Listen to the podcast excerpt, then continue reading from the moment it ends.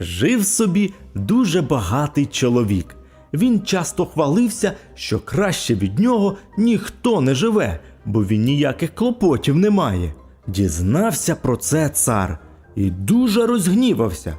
Як таке може бути, що цар має клопоти, а хтось їх не має? Написав цар чоловікові листа, загадавши дві загадки, щоб полічив на небі всі зірки і щоб написав цареві, де середина світу. Дав термін чотири дні. А якщо цього не зробить, то зніме йому голову з плечей. Прочитавши листа, багатий чоловік дуже зажурився.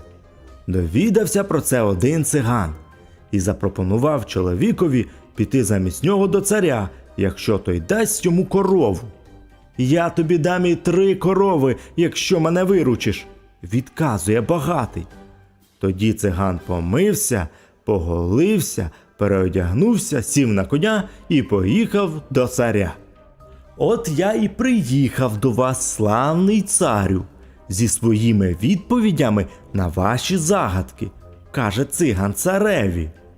Тоді цар питає: Ну, чи порахував ти, скільки на небі зірок? Порахував, відповідає циган.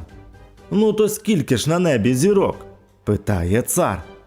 Саме стільки, скільки на цьому коневі волосин, відповідає циган.